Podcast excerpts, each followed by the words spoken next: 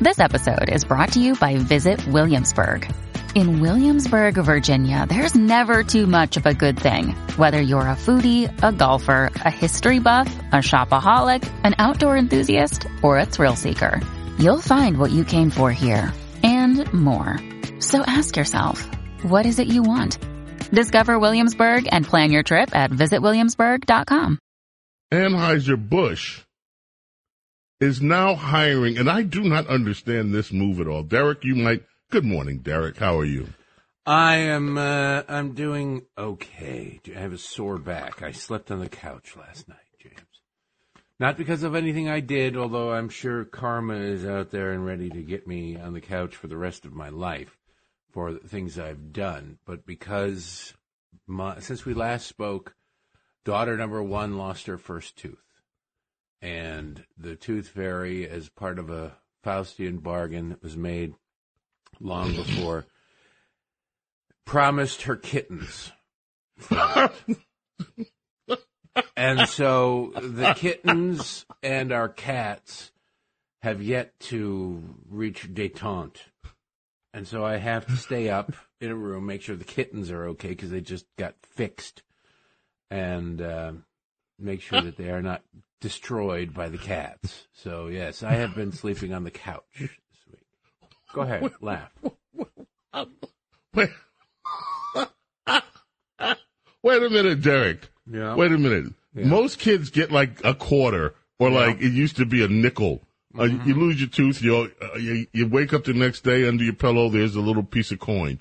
Then it went up to a buck, Yeah. and then for some kids, you know, ten bucks. You lose a tooth, you get ten bucks under the pillow. Not in Derek Hunter's household. In Derek in Derek's household, they get animals. Well, I didn't You stuff the animal tooth. under the pillow, James. I didn't try to do that, but it was. She has been asking for a kitten for a very long time, which led daughter number two to want a kitten too, and so we had to come. And you know, I our cats are old. We can't get a dog right now just because you can't go away for more than eight hours with a dog without having somebody come in and check. And cats are easier to take care of. So I, we made a deal that when there's some milestone, because I think kids should have some kind of animal to grow up with, right? They're five and four years old, so they've got these little kittens that they will grow up with and they'll help take care of and all of that. I think I had cats and dogs when I was growing up. So that was the deal any. we struck. And 10 bucks, I don't know. I gave her 5 bucks too under the pillow with a You- note that said that there was something else. It, it was her first tooth. The fairy, uh, the tooth fairy wrote a nice note that said, "There's 5 bucks for your first tooth and there'll be another surprise coming tomorrow because that was the day they were g- getting fixed. We arranged it was actually very fortuitous because we planned on getting them around this time. She's had a wiggly tooth forever. I was ready to pop her in the mouth. To be honest with you, knock the damn thing out. No, I'm just kidding. But uh, it fell out the day before the cats had surgery, so it was perfect. Mm, so you you mutilated the cats too, the kittens. Oh, good lord! Yes, we did. hmm hmm You fixed them Fixed. so that they can't have a natural life. They were broken, but shut up. Hold on. So, so hold- Now, you know that one lady called last week already hates me for my attitude, and now you're sitting there making me seem like the Joseph Mengele of the feline world. if- so the tooth fairy wrote your daughter a letter. A little note. It wasn't. It was a piece of paper folded four times. Why don't Why don't she just sell that for two million dollars? Because I mean, Because it's a good uh, piece of. I mean, Santa Claus writes her a note too about how good the cookies were. that should be three million. It's a supernatural being just left her a note. Maybe some supernatural. No, they're just very dedicated to their craft. Some people, if they work hard enough, can seem supernatural. You should frame that and save it for a college fund. Maybe. I'm loving this. So the kids get kittens. Wait a minute. The other daughter didn't didn't lose a tooth, but she just goes along for the ride and gets a kitten too. She's going to lose a tooth eventually. Yes. But then you have to get her something else. You're going to be Well, overrun with cats. She'll get something for the the first tooth will be the special tooth. Don't worry about it. It, it'll be handled.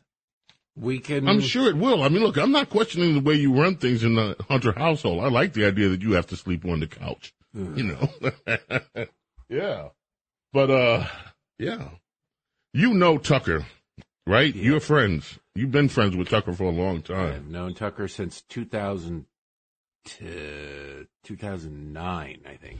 Maybe two, no, 2008. The last year that uh, George W. Bush was in the White House for the White House Correspondents' Dinner, which is apparently tonight.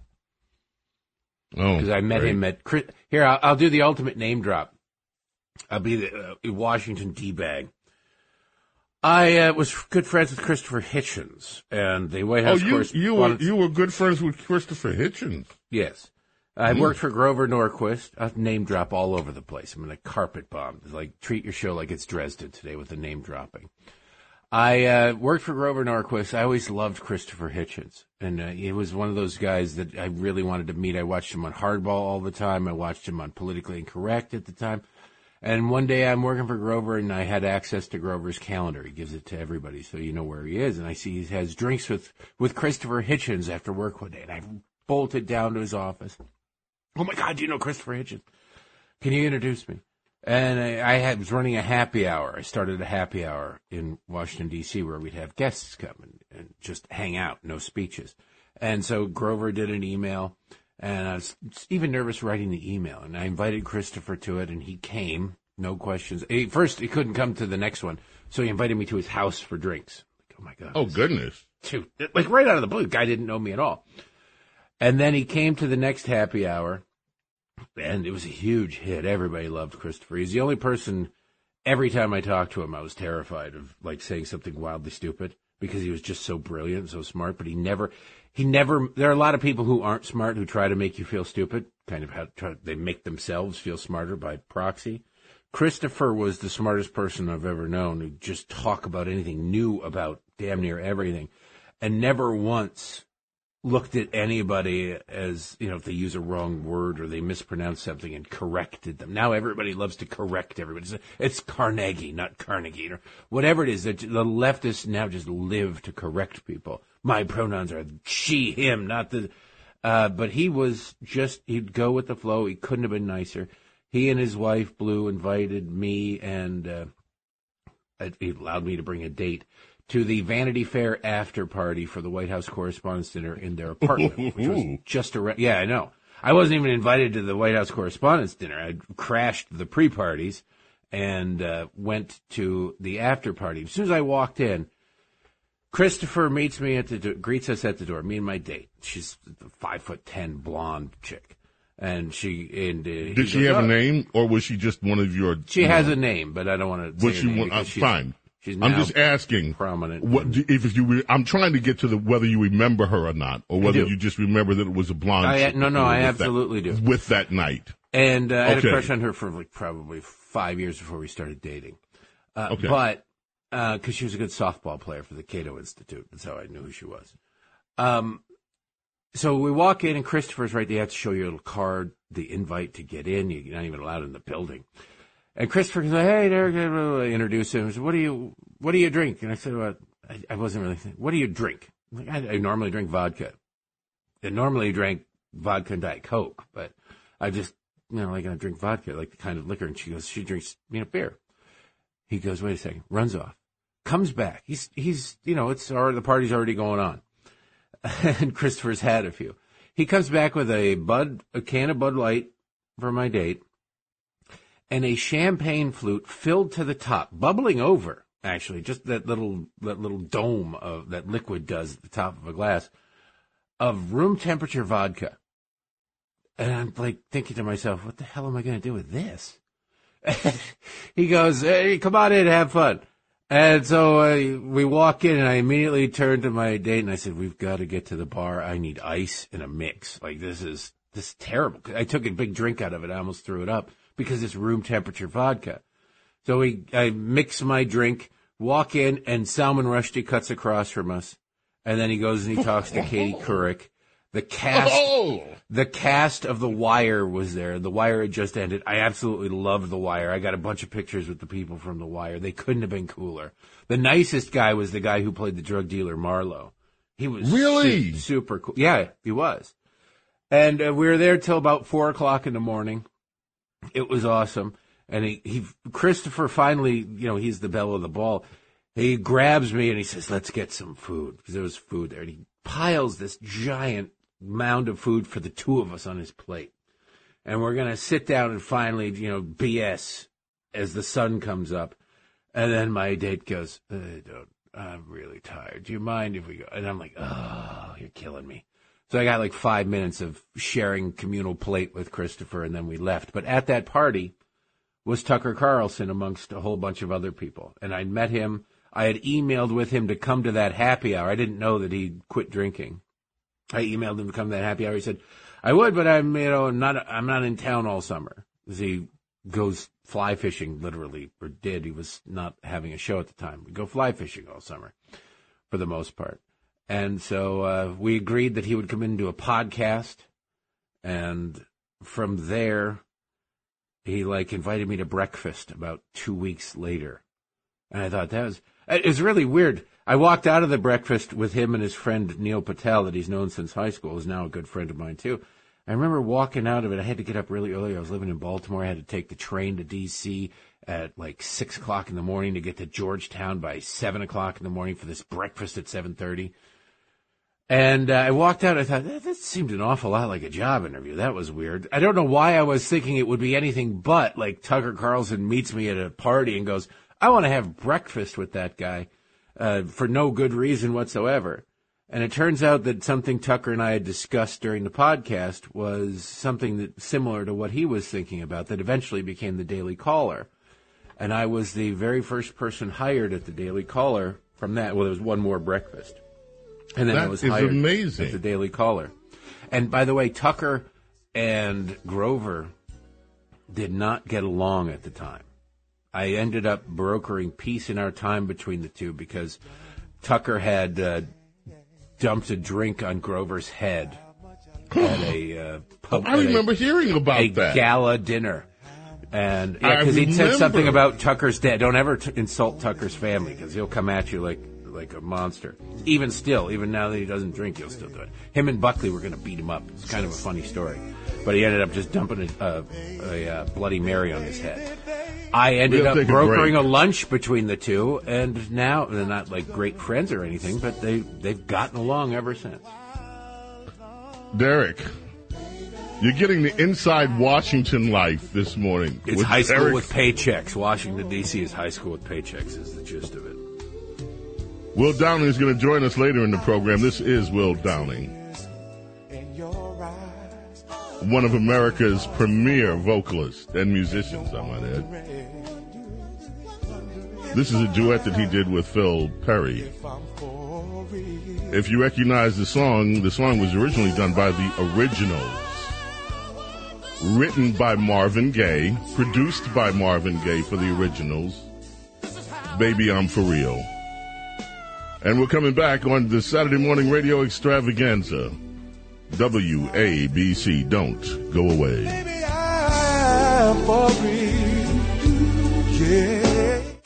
The Saturday morning radio extravaganza. Now, here's James Golden, aka Bo Snerdley, on 77 WABC. April 29th, 1945. Tammy Terrell enters Every day there's something new. Baby, honey, Existence. You finish that thought? I'm just listening to Marvin, man. Have us at Tammy Terrell enters. It sounds like the setup. It's setup. a birthday. It's a birthday. I understand that. Well, she but- exits actually. She exits the. Uh, All right. Yeah. Technically. Well, biology has changed since then, so we don't even know what happens now. But this is Marvin and Tammy, Tammy Terrell. You know, there's a double record with Tammy um, that I, I purchased, and I have to tell you, you know, I'm going to be honest, I didn't like it that much. I love Tammy Terrell, but but these duets that she did with Marvin Gaye, I mean, they are iconic for a Did reason. she ever have a hit on her own? Was she ever part of a girl group or anything? Or where did she come no, from? she she released she released a lot of material on her own, but it never went anywhere. It was the material that she that she did with Marvin, and you know Marvin was genuinely devastated by her death. Mm-hmm. Now there's a story. The whole story has not been told, from what I understand, and I can't. There's, it was kind of hinted at in the in one of the movies. Apparently, she and David Ruffin had a rough relationship. Mm-hmm. David Ruffin And then had a I lot have of rough another- relationships. All those guys from the early Motown, all those early musician guys had issues, except for the ones like uh, Buddy Holly's, the Eddie Cochran's, who didn't live long enough to have the issues. They were, if you really think about it, aside from like a Sinatra and a Perry Como, which is a completely different way, these guys in the late 50s, early 60s who came, they were the first people to really deal with fame on a level that that nobody had before. In- in You know, that's way. interesting. No, you know, it was That's a really Derek. Hold on, that's a really interesting. well, a lot of Bobby. Soxers would, you know, oh Frank Sinatra and swoon over Perry Como and and Bing Crosby and what have you, and, and Nat King Cole, and there were some groupies, but not nearly as many.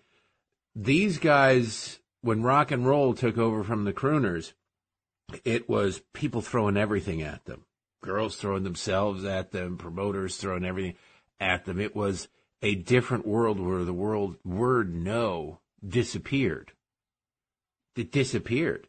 Now then, then they were done with you. The second you were no longer hot, they were done with you, and then you couldn't get a yes to save your life. And nobody, there was no guidebook for it. Just think about the Beatles. There's four people on the planet who have any idea what it was like to be that famous ever, and it was those guys who oftentimes shared a hotel room. They had all the money in the world, all the fame in the world, and they were shuttled into usually two adjoining rooms. it's like you Yeah, think, I oh, mean, what a dream life! Like, no, it's like you're, you're going to get your hair ripped out as you're shoved into a car, put on a plane, and then you're stuffed into a hotel room till you go to the next room or to the next city. Is very bizarre existence. So- Anybody that thinks that that being a a superstar is glamorous, I got news for you. If you if you really get a peek behind the scenes, a lot of what we think is a glamorous life is not a glamorous Well, life. you, James, you worked with Rush Limbaugh. He had all the money he, anybody could ever want, the fame anybody could ever want, the adulation and the hatred. There's always going to be it's it's two sides of the same coin. But could Rush Limbaugh go to an Applebee's if he wanted to? Could Rush Limbaugh go to the mall? I mean, on occasion you could really sort of put a hat on and a coat. With he went to the mall once down went and and and he talked about it, his experience at the mall, Mm-hmm. which was really funny. But no, I mean you mean, lose. it's a velvet I just heard, prison, I heard prison. one of the cats or kittens.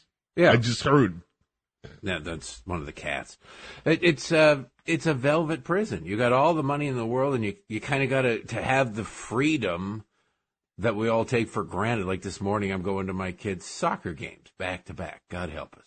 It's a ten kids piled on top of each other, kicking at a ball. They end up kicking each other. There'll be a lot of crying. Uh, but if I were wildly famous, and you know, it'd be like a hassle to be there because somebody would love you and come up. Wouldn't they just? It'd be like being a doctor. I imagine Rush was like this. I imagine your life was like this because I know my life has been like this. When they find out what you do, or if they know you from what you do, they've oh, I read your book, I read your columns. They want to talk to you nonstop. It's like being a doctor about. pol- It's nothing. I'm not complaining or anything. But it's just a kind of a weird thing because you're at a party, you find out somebody's a doctor you're talking to. You go, oh yeah, no, that's great. But, uh, you know, when I uh, do this, it kind of hurts a little bit. What do you think that? Like, I'm I'm not a I'm not wearing my coat right now. Like, I'm just trying to have fun. I'm trying to watch my kids cry at soccer, and you want to talk to me about how the Biden administration sucks. You want to be mad at me for something I said on my podcast or whatever. Like, okay, there's a there's a time and a place, but right now. I'm pretending this is riveting, so in case my daughters look over here, and I'm excited. And uh, it, it's that sort of thing. Now, Rush couldn't go to a restaurant because somebody's going to have an opinion about it. I mean, he could. Well, he did though when he, He could, and, that but- was after after he moved though. He yes, did. not in New York. He couldn't. I in New York, it was yes. In New York, you had to be with. You have to have a body person with you all the time. Yeah. But when you when you're in other places, that's one of the weird things about being on the left coast too. In Seattle, um, you know, um, I spent a little bit of time in Seattle, and it was a whole different atmosphere. You could see people that were quote unquote famous in the tech world. Maybe out with nobody. They just you, you could run into anybody, and they're just going about their lives. It was a different kind of thing. But I want to get back to your relationship with Tucker Carlson. What happened when you w- nobody was expecting this? So, what was your reaction when when you heard that that Fox and Tucker had parted ways? I didn't believe it at first. It it you know it, look if Tucker's found in a hotel room with a, a dead prostitute and that's this and Fox lets him go, then I'd believe it. But Tucker isn't going to be in the hotel room with a dead or alive prostitute or caught with a pile of drugs or anything like that. He's he he actually loves his wife and talks about her in very nice ways, and you, you know they they're great together. So it was just Tucker and Fox had parted ways, and you immediately your brain starts to go, okay, well this happened. It's confirmed that this happened, and you try and make sense of it. I still haven't really made sense of it. You don't know why it is. I like everybody who knows Tucker. Within five minutes of hearing the news, I just shot him a a, a text message like "WTF? Hope you're doing okay." And I think that was the exact text. And I didn't hear back. I didn't expect to hear back. He's the only people he's going to be. Swamped. Yeah, he's going to be overwhelmed, and he's going to be. Uh, he's going. There are a hell of a lot more people in his life that are closer to Tucker than I am, and so he would respond to them or his wife, like my friend Neil Patel that he co-founded the Daily Caller with. Him, he'd respond to. Him, he'd probably call. But um, I was just in shock. And then a day later, maybe 12 hours later, maybe later that same day, I sent him a really long thing about what to do next, but I haven't been bothering him. Look, Tucker will work on, on Tucker time. I imagine there are all sorts of, when you exit a company like that and you're on that level, there is a, a phone book, if anybody remembers what a phone book is, a phone book that you have to sign on the way out the door that usually comes accompanied with a gigantic check and everything. And it says, you will not disparage the company. You will not uh, discuss what went on here. We won't disparage you, blah, blah, blah. And so you can't really talk about it. Someday I'll get the story. Someday I'll get the story, but it's not my story to, I'm not owed the story and it won't be my story to tell. So it'll just come to me and die with me. But uh, until then, I'll be as curious as everybody else. Hmm. Yeah, pretty amazing. What do you think he ought to do next? I believe that he should start his own thing. I think that he and he should do it as quickly as he contractually can. I don't know if there's a non-compete or whatever. I've heard there is, but who knows? I've heard there is, but when you fire somebody, I imagine the timeline gets halved. Uh, there are ways around a non-compete if you, you know. yeah, you do- can take him to court and just say Well, it's an. Uh, you could take them to court and try and invalidate it, but if they cut you like a twenty million dollar check, they might want that back and say, "We'll let you go for twenty million dollars." I'm not sure you want to make that kind of a deal, but there are ways. To go to a pre-existing show and just be a quote guest. You can be a guest. Nothing can stop you from being a guest on a show, but sort of host it. You know, have the intro, and then you just kind of take over. It's not your show. You're not. You're not hosting. Like. You're you a do. guest on the show. Exactly. Exactly. That's why. I, I, that's the key to my Like- like uh, big bucks. here, yeah. Yeah. The key to my big buck. right. But I, I think that he should do a multimedia platform where he is a, it's subscription based. He could easily get his video got like almost 20 million views or whatever it's up to now uh, that he posted on YouTube. I think that he could easily for five bucks a month get a million people pretty quickly, even though there's nothing there. It's like it's coming soon. Subscribe now, be a founding member. Five bucks a month. That is $60 million a year. If you get a million people signed up, you offer premium memberships with merch. You could get somewhere near a hundred million dollars a year. You don't make him, you make him the, uh, the face at the beginning, but you don't build it on his shoulders. You build it around him, not on him. So you build up other people. I think you have a video lineup There's enough people doing video shows that you could easily populate that. And you also have a streaming online component constantly. So you sell that to Sirius XM or radio stations around the world. You can get, you know, you can get syndicated shows for nothing. Just let them run ads. Um, populate it, do video essays, and have some written word, and sort of do a cross between the Blaze and the Daily Wire. You get that started in concept now and people signing up now, it gives you operating capital. There'll be investors. And then you launch in three to six months or whatever, slowly, even without Tucker because of contractual things. Um, you can. It's a good plan, but we have to take a break. Yeah. Derek Hunter is with us. We're going to talk about some news of the day, too. Your calls, 800 848 WABC. Donna Summer takes us in. Coming right back. Don't go away. It's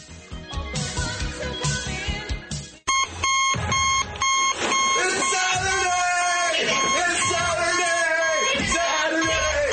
Saturday! It's Saturday! It's the Saturday morning radio extravaganza. Now, here's James Golden, aka Bo Snerdley, on 77 WABC. On WABC, Talk Radio 77 in New York. James Golden with you.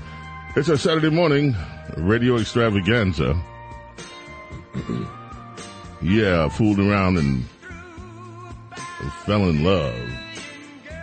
And now I have kittens and cats and wives. Now, wives, James, plural. I, yes. uh, I, I got to ask you about the email I got yesterday.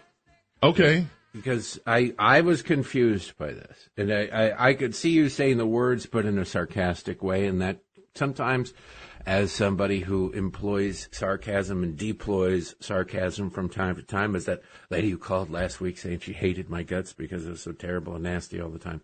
Uh, sometimes it misses the target. But I got an email.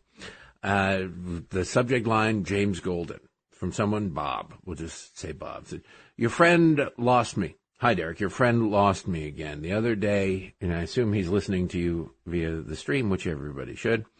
The other day, he said he doesn't celebrate the 4th of July because it is a white holiday. He should thank his relatives. They were slaves in America. He didn't learn much from Rush. Rush always spoke of the sacrifice uh, or found, white founding fathers made. Ask him which African country he would rather live in. This is so, that's so insulting and so racist. And that's one of the it's reasons. insulting, yeah, okay. But it's insulting you would and it's never say anything like, I don't celebrate the 4th Yes, of it, July. yes, I do. I said it, and I've Okay. said it, and I've said, look, I've talked about this with Rush for years, Okay. and Rush understood my position, and I say it, and I say it again. I do not celebrate the Fourth of July. The Fourth of July is White People Independence Day. It Didn't have nothing to do with Black people in America. Now, you may not like it. You may not like to hear it. It may offend your sensibilities, but that's the damn truth. There were free The black Fourth men of in July, America, too. the Fourth of July had nothing to do with the state of black people in America.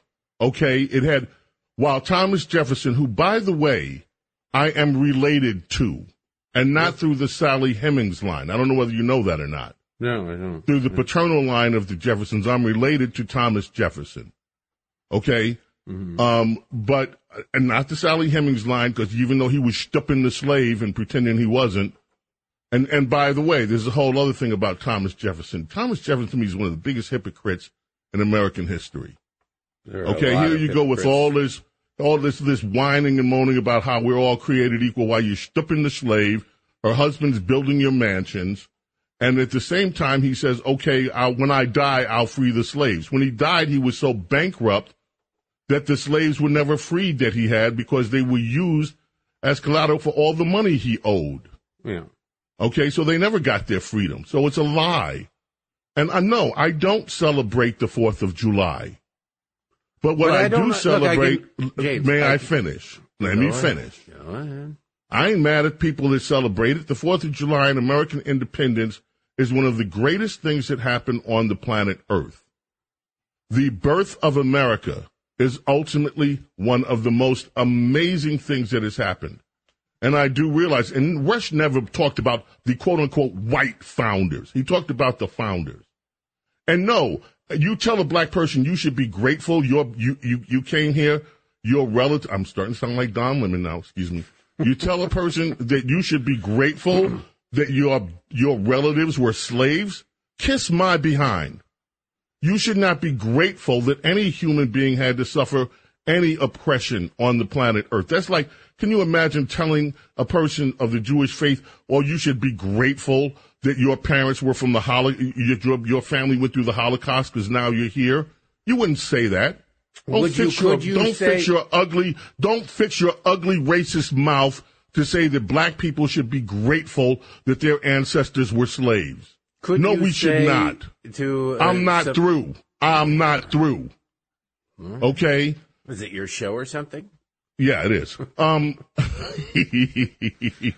look, I love America and I love this country. Everybody that knows me knows I do, and I admire our history. And I'm not mad at those that do celebrate the Fourth of July. You should celebrate it. You should. This is called freedom. We and just because Rush said something, what am I supposed to kneel down and like and to just like I've got to interrupt. my? I've got to interrupt. Do do I? Go ahead. uh, Do you celebrate Juneteenth? No, I don't celebrate Juneteenth either. Okay. Am I supposed? Am I not allowed to? You can celebrate whatever you want to celebrate. This is America. This is what I mean. This is freedom. You can make an intellectual choice but I don't to understand. choose what you want to do. I don't understand. Look, the Fourth of July is. I don't gather the kids and the kittens around and, and read the Declaration of Independence or anything like that. It's mostly maybe you're you're just don't do it because you're a vegetarian. But I, um, you know, we just if we do anything, it's a barbecue. It's or go to a barbecue, have a barbecue, whatever. Um, I don't consciously go well to hell with that. You know, I uh, I don't celebrate Hanukkah. I'm not Jewish. I don't celebrate Ramadan. I'm not Muslim. But I don't then put like a menorah with a Ghostbusters, no ghosts here thing up for it. And that I think is a, a little bit. Now, maybe it's just because of the moment, but it, it sounds like you're like, why would I celebrate this? Why would anybody celebrate this? This is horrible. This is terrible. The hypocrisy and all of that. You can recognize that the people who did something great were also horrible people. If you look at the people doing things great now, great many of them are horrible people. If you look at throughout all of history, most of the people who did great things had a giant skunk stripe down their back of horribleness at a minimum. They're Pepe Le Pew. Oh, they're wonderful on the surface and all they want to do is kiss you, but boy howdy, if you get past the surface, they stink. So it, it you can I've said the same thing, Derek, in so many from the chaff, though. It, it, it is in a way. This is to me what the freedom is all about. I made an intellectual decision We have the freedom to not care, absolutely. when I was a child that I was appalled by what had happened in this country, and I'm still appalled by it. And I have Mm. every right to look and say that the look, if you go as I have in the Jefferson Memorial and you read those words, Yeah. you will see that even he was saying, you know, there's going to be a reckoning in this country because this is evil. you know it's evil, but yet you still do it. You don't have the courage not to do it, even though you know it's evil. Well, I know. Look, Okay, I get it. And, by so, the way, and so you- for me, I say, and this is a personal choice. I don't say anyone else shouldn't do it. This is me. My own life. I've said, you know what? Uh uh This was w- when, when this day was all celebration. People were waving their flags and doing all this stuff. Some of the people in my in, my- and I'm paying homage to my ancestors. Mhm. do you know when they came And here? of, I'm, I'm, we're still trying to track it down. Mm-hmm. And we've tracked down a lot of them, including the fact that I have, you know, relations with Thomas Jefferson's family. right. And we have Irish and we have, um, You're part It Mick goes too, back. I'm part Mick. But look, my ancestors didn't come here until the late 1800s, uh, through Canada, sadly. But uh, you know, so ugh. Yeah, I know, I know. French Canadian, even the worst. But um, so does that mean I should not celebrate the Fourth of July either, since No. it has no connection to my family, or do I go? You know what? You know, celebrate anything you Or the Irish celebrate. family that was here who lived with the discrimination and everything, but now we're past it. I just, I don't know. I don't, I, uh, I'm reminded of the thing that drives me nuts, James. Which is all, what? really quickly, that girl that I took to that Christopher Hitchens party. Got, Mm-hmm. We got a we went to a silent dance party for Thomas Jefferson's birthday at the Jefferson Memorial at midnight one year, that same year, and she got arrested for protesting there. Just Ooh. yeah, it was one of those weird things. We're all wearing headphones, dancing, and she somehow got arrested. She's a libertarian, so they had a little bit of a fu to the police attitude. But the, you remember the Ancestry.com ad from a few years ago where the guy's like, when I was growing up, I'm paraphrasing because I don't remember what it was. When I was growing up, we were all Italian. It was uh, Prince Spaghetti Day, and we had uh, tattoos of Chef Boyardee or whatever. Blah blah blah blah blah. Then I did, then I did Ancestry.com. Turns out I'm not Italian at all. I'm German. So now I wear the lederhosen and dance around like a moron eating bratwurst. That that gist of a commercial. I don't understand that mentality because it literally has nothing to do with him. Okay, where his who his ancestors were reproducing with 100, 200 years ago, longer than that, has no bearing on where he is now or what he is. My ancestors started off, as far as we know, in Poland and basically mated their way west. They went as far west as they could, stopped, had a kid, shoved him west, and said, keep going. And whatever was there, they picked up and they ended up here eventually. So from Poland over, there's a little bit of everything in there.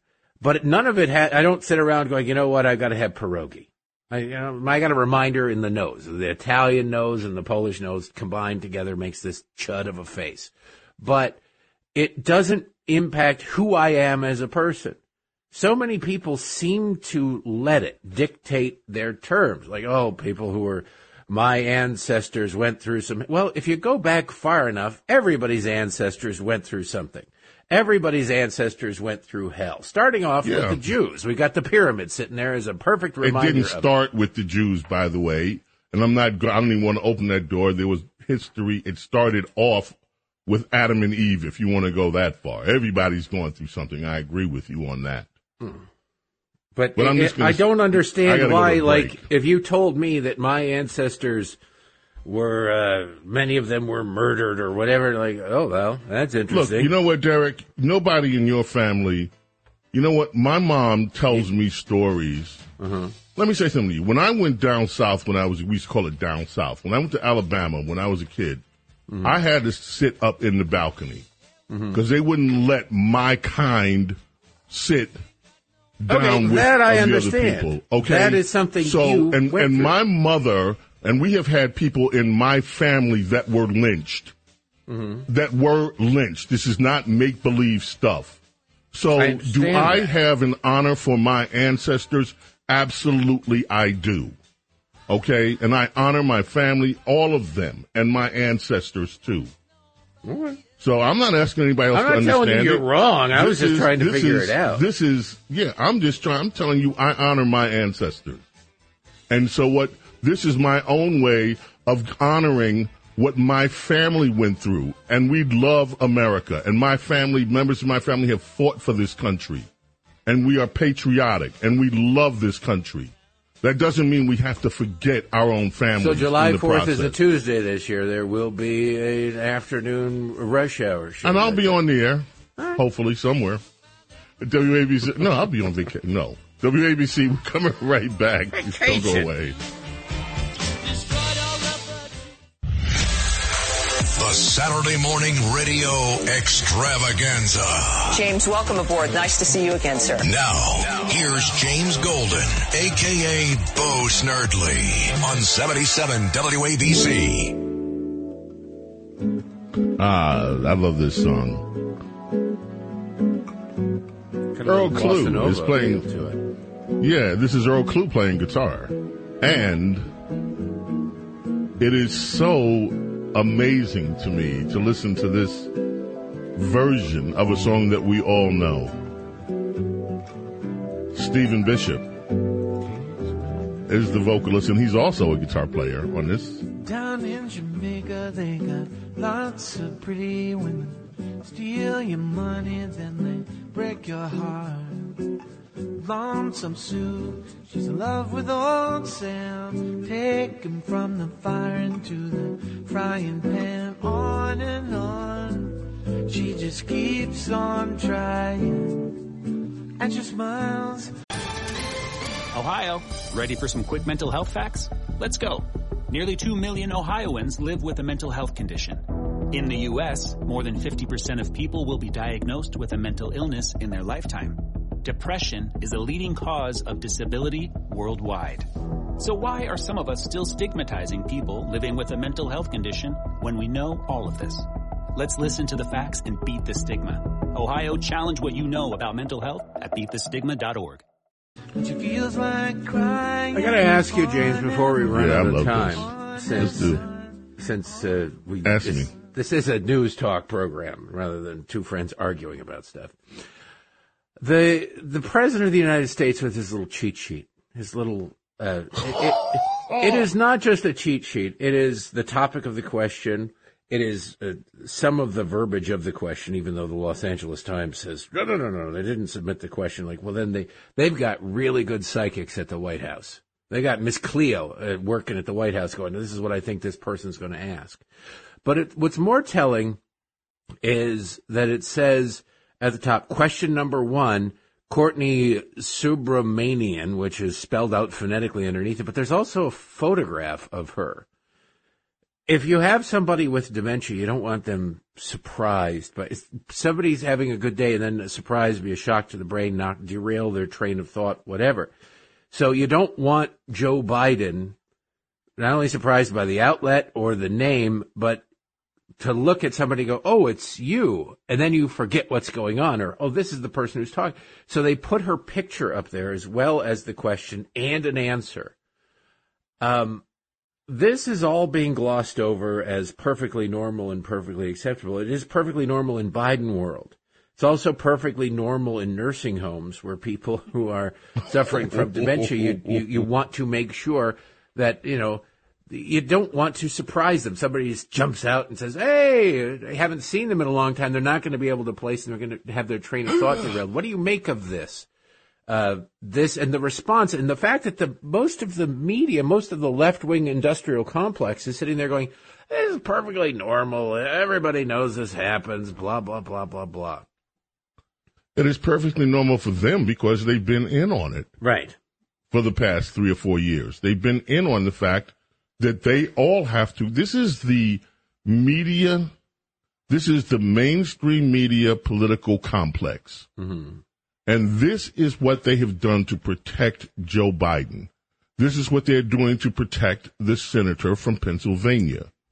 These it really is amazing that they, they look. It, it would be like the uh, the Mayans, the virgins sacrificing themselves, throwing themselves into volcanoes. They are really willing to sacrifice any semblance of credibility, any Right. semblance of independence. Not that there's a whole lot left, in order to protect their agenda. And Joe Biden just There happens to be the personification. If they had a viable alternative to Joe Biden, do you really think if Kamala Harris were Vice President uh, Gavin Newsom, do you think they would be as protective as him? But he's he's insulated himself by having somebody who's a worse politician than him as vice president, where they go, we got to keep this guy. We got a weekend at Bernie's this guy forever because she would. She didn't even make it to Iowa. You think that? I mean, am I am I crazy in thinking that? No. Uh, but I do think that no matter what, they would do this. I think for any one of their candidates, they would do this. To this extent, because they turned on Yes. Dianne Feinstein. Yes, because they- they're turning on Dianne Feinstein because they're annoyed that Republicans actually have a role in the Senate because Yeah. she's not there. That's the only reason they're turning on her. But the but but even so, they will do. th- They're going to protect their ideology and protect their agenda at all costs, including their own credibility. And this goes right to the heart of it, Derek, like nothing else. You have to stay and listen. We've got some people. I've got a guy who wants to talk about you and your cats. I can't wait to hear what that's about. I will well, be I hope you enjoy always- enjoy enjoys the kittens. What are the kittens' names? Have you? Has she? na- She doesn't. They know. they have named them. We'll see if those names stick. The orangish one is Garfield. And the uh, dark one that looks like a storm cloud is Stormy. Has nothing to do with Stormy Daniels. The kids picked the name. They don't know anything about Stormy Daniels, but Mm-hmm. uh, we'll we'll see if those names. Stick. Notice, n- notice the dark one, the darky. That's right. I, I one. celebrate the Fourth of July expressly because it hurts you.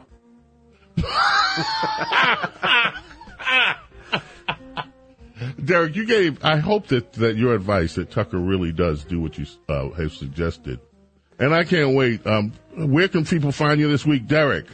Uh, Town Hall, four days a week, townhall.com, patreon.com slash Derek Hunter Podcast for the weekend F and review right now. And then uh, just search Derek Hunter Podcast. Everywhere fine podcasts are sold for free.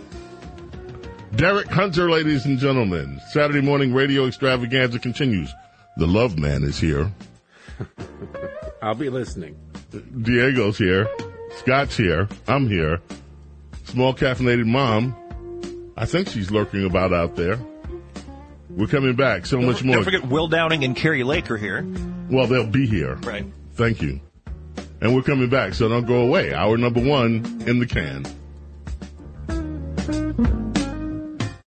Hey, Drew Scott here, and I'm Jonathan Scott, reminding you that life's better with a home policy from American Family Insurance. They can help you get just the right protection at just the right price and help you save when you bundle home and auto. Kind of like Goldilocks and the Three Bears. It'll be just right for you. We love a custom build. American Family Insurance. Insure carefully, dream fearlessly. Get a quote and find an agent at amfam.com. Products not available in every state. Visit amfam.com to learn how discounts may apply to you. American Family Mutual Insurance Company SI and its operating company 6000 American Parkway, Madison, Wisconsin.